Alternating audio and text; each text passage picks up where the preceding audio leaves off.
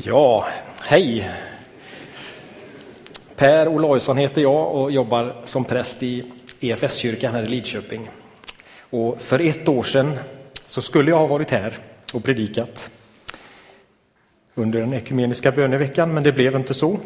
Min fru dog den 13 januari förra året och jag orkade inte jobba så mycket på två månader ungefär då.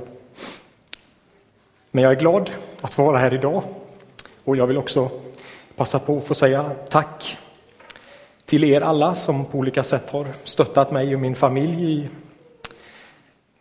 med ett sms och en förbön och olika saker. Det har betytt otroligt mycket under det här året som vi har gått igenom. Tack så mycket.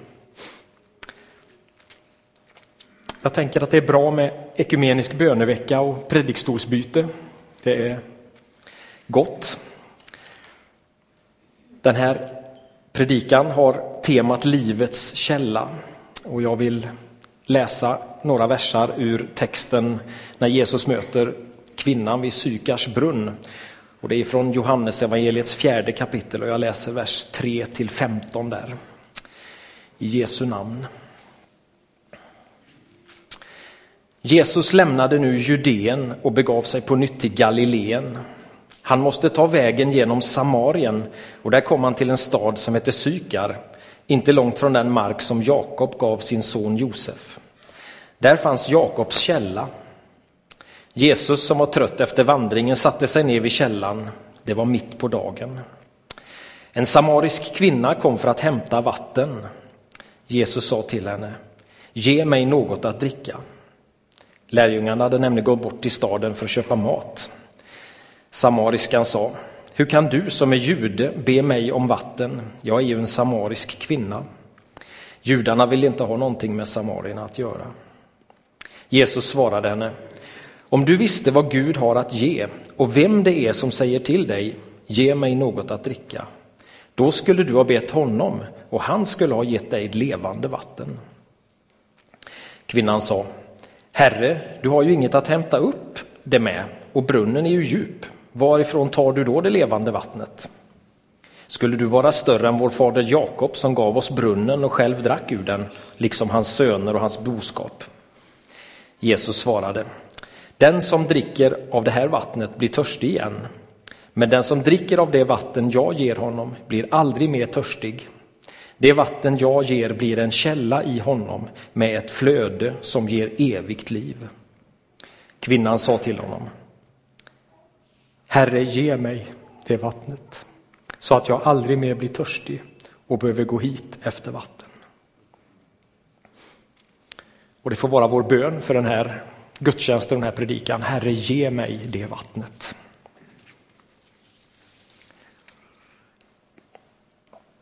På andra sidan av tiden och materien så tror jag att det finns en andlig värld och det skulle nog många av er som sitter här inne hålla med om. Vi ser den inte, vi kan inte bevisa att den finns, men vi kan tro att den finns. Och där finns en källa, på den andra sidan liksom, så finns det en källa med levande vattnet. Och det levande vattnet strömmar emot oss människor varje dag. Livet ges till oss som en gåva. Andetag för andetag. Ingen av oss kan ta oss det livet. Det sker inte genom vår egen kraft eller vår egen förtjänst. I den här källan finns det livslust, det finns livsmod, det finns barmhärtighet och kärlek, det finns glädje och inspiration. Vi människor kan utföra stordåd av kärlek för att vi står i kontakt med denna källa. Och Det här förklarar också varför människor som inte kan eller vill tro på Gud av olika skäl kan göra fantastiska saker. Eftersom all ork, all god vilja, all barmhärtighet strömmar ur den här källan som du och jag får ta emot. Och den här källan är Gud själv. Sören läste inledningsvis härifrån Saltaren 36. Hos dig är livets källa, i ditt ljus ser vi ljus. Och därför står ju alla människor i kontakt med den här livets källan och vi gör det kan man säga genom vår andning. Bara det att vi tar emot livet i varje andetag så står vi i kontakt med, med källan som är Gud själv. Gud som är botten i hela universum. Men det finns också en möjlighet, tror jag, när jag läser i Bibeln förstår jag det, och jag tror att det är en önskan ifrån Gud att du och jag på ett aktivt sätt också ska söka efter den här källan med vår vilja, vår kraft, vårt förstånd, våra känslor. Så ska vi försöka att komma i en djupare och närmare kontakt med den här källan. Vi kan välja att bara passivt ta emot den genom vår andning, som vi alla gör. Det gör vi till och med när vi sover. Men vi kan också aktivt öppna oss för den här källan och göra allt som går för att finna den, få del av den, uppfyllas av den. I bibeltexten så säger Jesus så här i vers 10. Om du visste vad Gud har att ge och vem det är som säger till dig, ge mig något att dricka, då skulle du ha bett honom och han skulle ha gett dig det levande vattnet. Och detta tror jag är Guds avsikt eller Guds attityd till dig och mig. Gud säger ungefär, om du bara visste vad jag har att ge till dig. Vår Gud är inte snål eller missundsam eller gniden eller småaktig. Han är oerhört generös och frikostig och givmild och kärleksfull. Jag skulle vilja läsa två bibelord för er och om ni vill så kan ni sluta ögonen bara och bara lyssna med era öron och stänga ute andra sinnes, sinnesinformationer. Så om du vill så blunda och lyssna till Guds ord ifrån Jesaja. Herren säger Kom alla ni som törstar, kom hit och få vatten. Kom även om ni inte har några pengar. Förse er med säd så ska ni få att äta. Kom och få säd utan pengar, vin och mjölk utan att betala. Varför lägger ni pengar på det som inte är bröd, er lön på sådant som inte mättar? Lyssna till mig så ska ni få äta gott och njuta av feta rätter. Kom till mig och hör noga på. Lyssna så ska ni få liv. Och ett kort ord ifrån Bibelns allra sista bok. Det är Jesus som säger Jag är alfa och omega, början och slutet. Jag ska låta den som törstar dricka fritt ur källan med livets vatten. Det finns en Gud som med kärlekens och gemenskapens längtan inbjuder dig och mig att komma närmare, att ta del i, att få del av allt det som Gud har att ge, som Jesus sa i texten. Och den som inbjuder till detta, det är ju Jesus själv. Han sa ju till kvinnan, om du visste vem det är som pratar med dig, då skulle du ha bett honom. Det är inte någon fjärran Gud som har slagit sig till ro i sin himmel och tittar på lite sådär lojt och inte har en aning om vad det är att vara människa. Utan den som säger detta till oss, den som inbjuder oss, det är Jesus, Guds egen son, som av kärlek till dig och mig valde att lämna himlens rike för att bli människa, för att bli en av oss. Han delade Guds kärlek med oss under sitt jordeliv i både ord och handling. Han inbjöd oss till Gud och han också öppnade vägen till Gud genom sin död och sin uppståndelse. Och genom Jesu död och genom Jesu uppståndelse och genom att vi när vi tror på detta och litar på detta, överlåter oss till det, så öppnas det ju en väg för oss, en möjlighet för dig och mig att komma i kontakt med livets källa på ett nytt och djupare sätt. Vi kan nu närma oss Gud genom Jesus och vi kan säga precis som kvinnan säger i texten, Herre, ge mig av det vattnet så att jag aldrig mer blir törstig och behöver gå hit efter vatten. Jag tänkte dela tre korta tankar utifrån de här verserna med er. Det första är en fråga kan man säga. Hur kan jag då komma i kontakt med livets källa? Vad ska jag göra för någonting för att komma i kontakt med livets källa? Och då tänker jag, kanske kan vi lära någonting av en så enkel sak som vår andning. där vi faktiskt står i kontakt med livets källa hela tiden. Andningen upphör aldrig. Man vore ju dum om man tänkte så här, andningen är så viktig så nu drar jag in ett djupt andetag och sen håller jag det där så att jag inte förlorar liksom det här goda som är med andningen. Och så lever lite grann, för det, det vet vi att det så funkar det inte, utan vi måste andas ut också. Vi måste andas in och vi måste andas ut. Och andningen handlar ju så mycket om att, att öppna sig, att slappna av, att våga släppa taget, att våga ge ifrån sig. Och man behöver inte ens förstå allt kring andningen för att kunna andas. Och om vi överför det i mötet med Gud så skulle vi kunna säga att i vårt möte med Gud så handlar det inte i första hand om duktighet eller fromhet eller handlingar eller att göra. Utan istället handlar det just om att öppna sig, öppna sitt hjärta för Gud, ta emot det som räcks till mig, det som ges till mig. Att överlåta mig till detta, att ge mig själv. Jag var och lyssnade på Thomas Sjödin i Nikolajkyrkan i höstas. En del av er kanske också var där. Han pratade utifrån sin bok Jag lutar åt Gud. Men så sa han att det här med att luta åt Gud lite grann så här, det är bara första steget. Nästa steg är jag faller mot Gud. Och det tredje steget är jag vågar falla och litar på att bli emottagen av Gud. Detta är tro, sa han. Och det här berörde mig oerhört djupt. Att våga ge upp, att våga falla, att våga släppa taget. Att våga öppna mig för det som jag inte riktigt har sett slutet på och var det kommer att leda någonstans. Jesus är den som inbjuder, sa jag alldeles nyss. Det står i bibeltexten. Och denna inbjudan är just en gåva som räcks till dig. Det finns inget tvång hos Gud. Ibland använder vi bilden från Uppenbarelseboken där Jesus knackar på hjärtats dörr. Och så brukar vi säga att det finns bara ett handtag på insidan på den där dörren. Jesus bryter inte upp den utan han väntar så att jag vill öppna. Och när jag gör det, då vill han också komma in i mitt liv.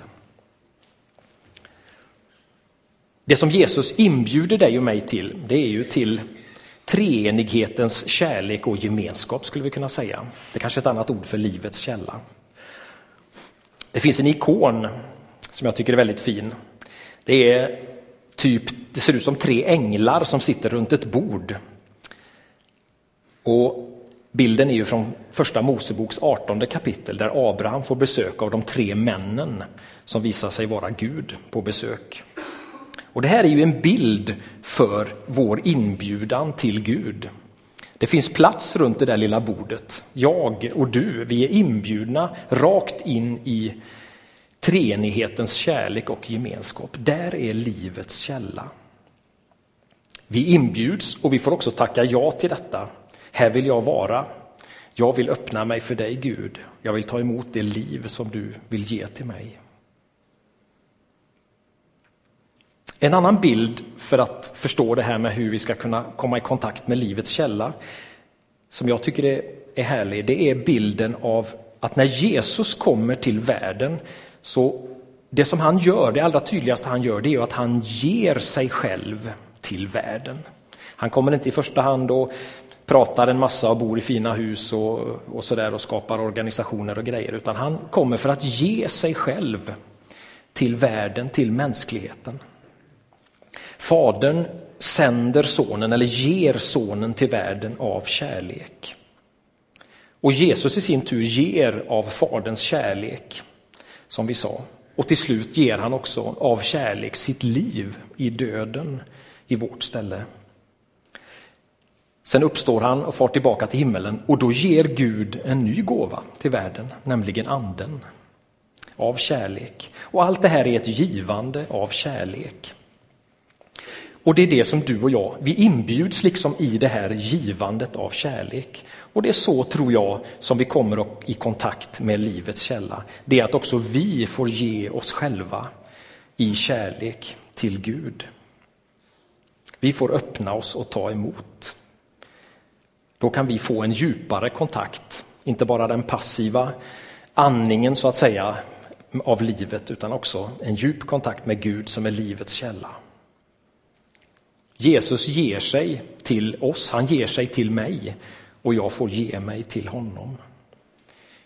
Kärlek och gemenskap är huvudorden här.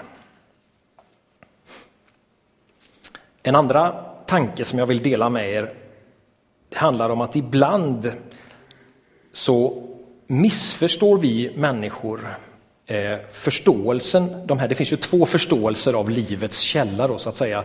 En som handlar om andningen, att vi tar emot livet och en annan förståelse som handlar om en, en, en djup kontakt med Gud. Liksom.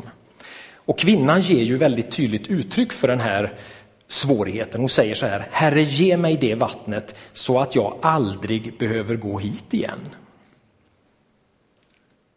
Ibland kan det vara så att när vi upptäcker den andliga djupa dimensionen av livets källa, gemenskapen med Gud, så tänker vi, nu behöver inte jag det där vanliga längre.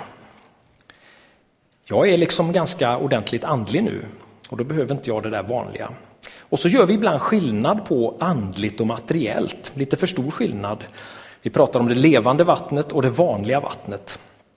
Och det är det kvinnan med en gång missförstår. Hon tänker att får jag det där vattnet så behöver jag aldrig mer hämta vatten. Jag behöver aldrig dricka ens kanske av det där vanliga vattnet. Men det vet vi ju att vi måste göra. Vi är både kropp och själ och ande, vi människor, med alla dess behov. Och Gud själv blev kropp och själ och ande med behov och känslor och vilja.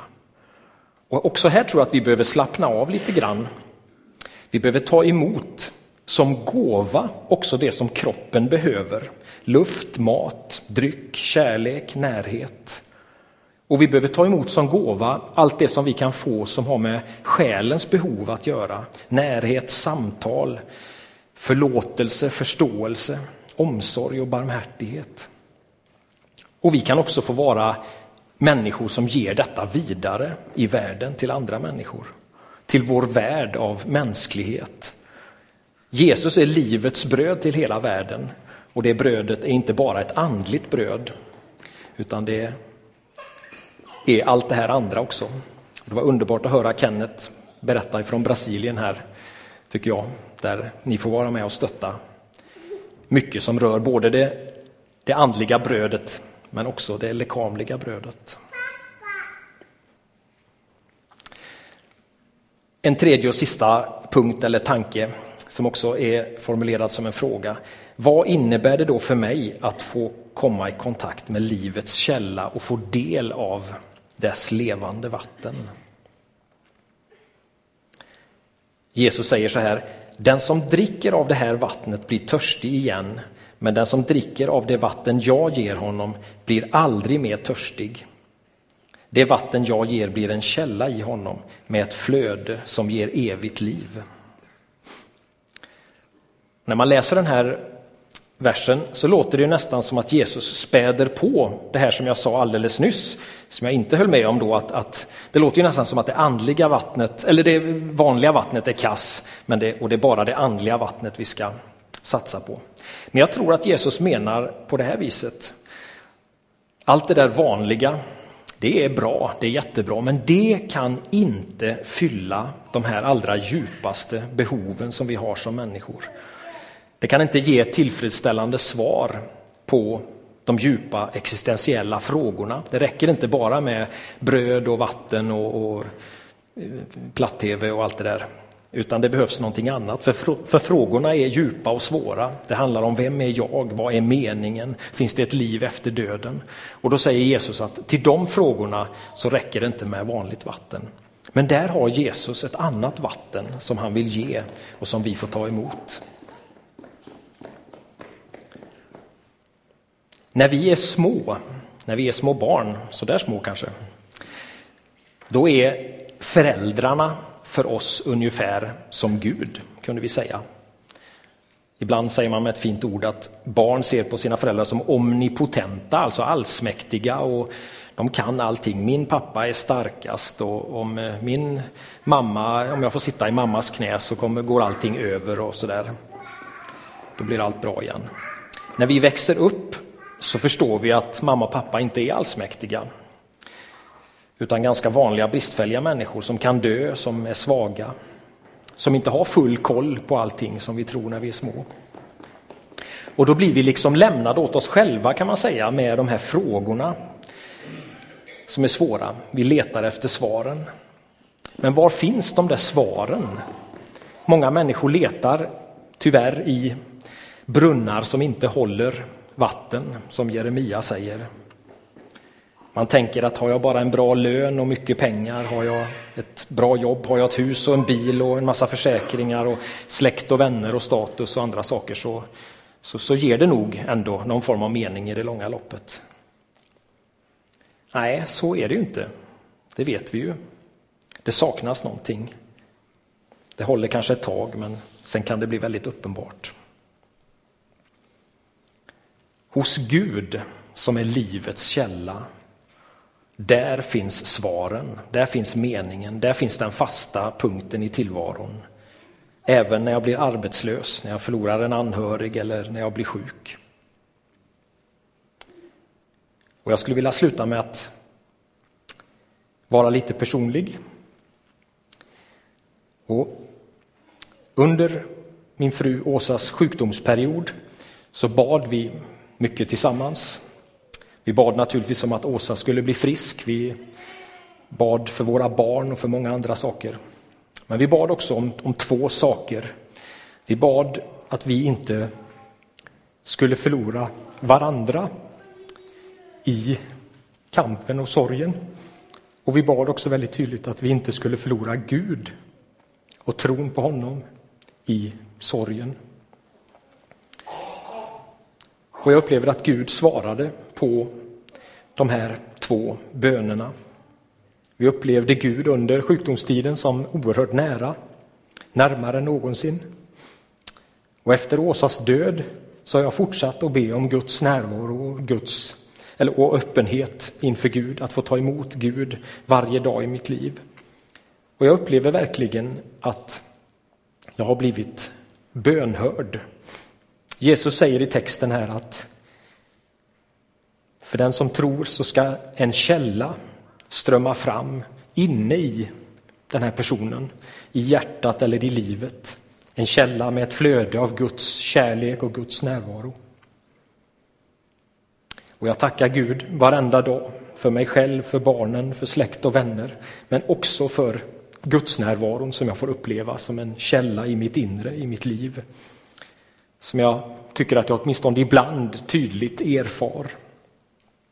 Den finns där både i gråt och i glädje. Och jag ber och hoppas att den aldrig ska försvinna.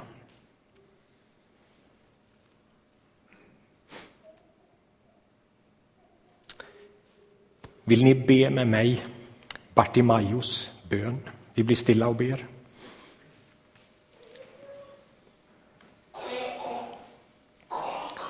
Herre Jesus Kristus, Guds son, världens frälsare, förbarma dig över mig, syndare.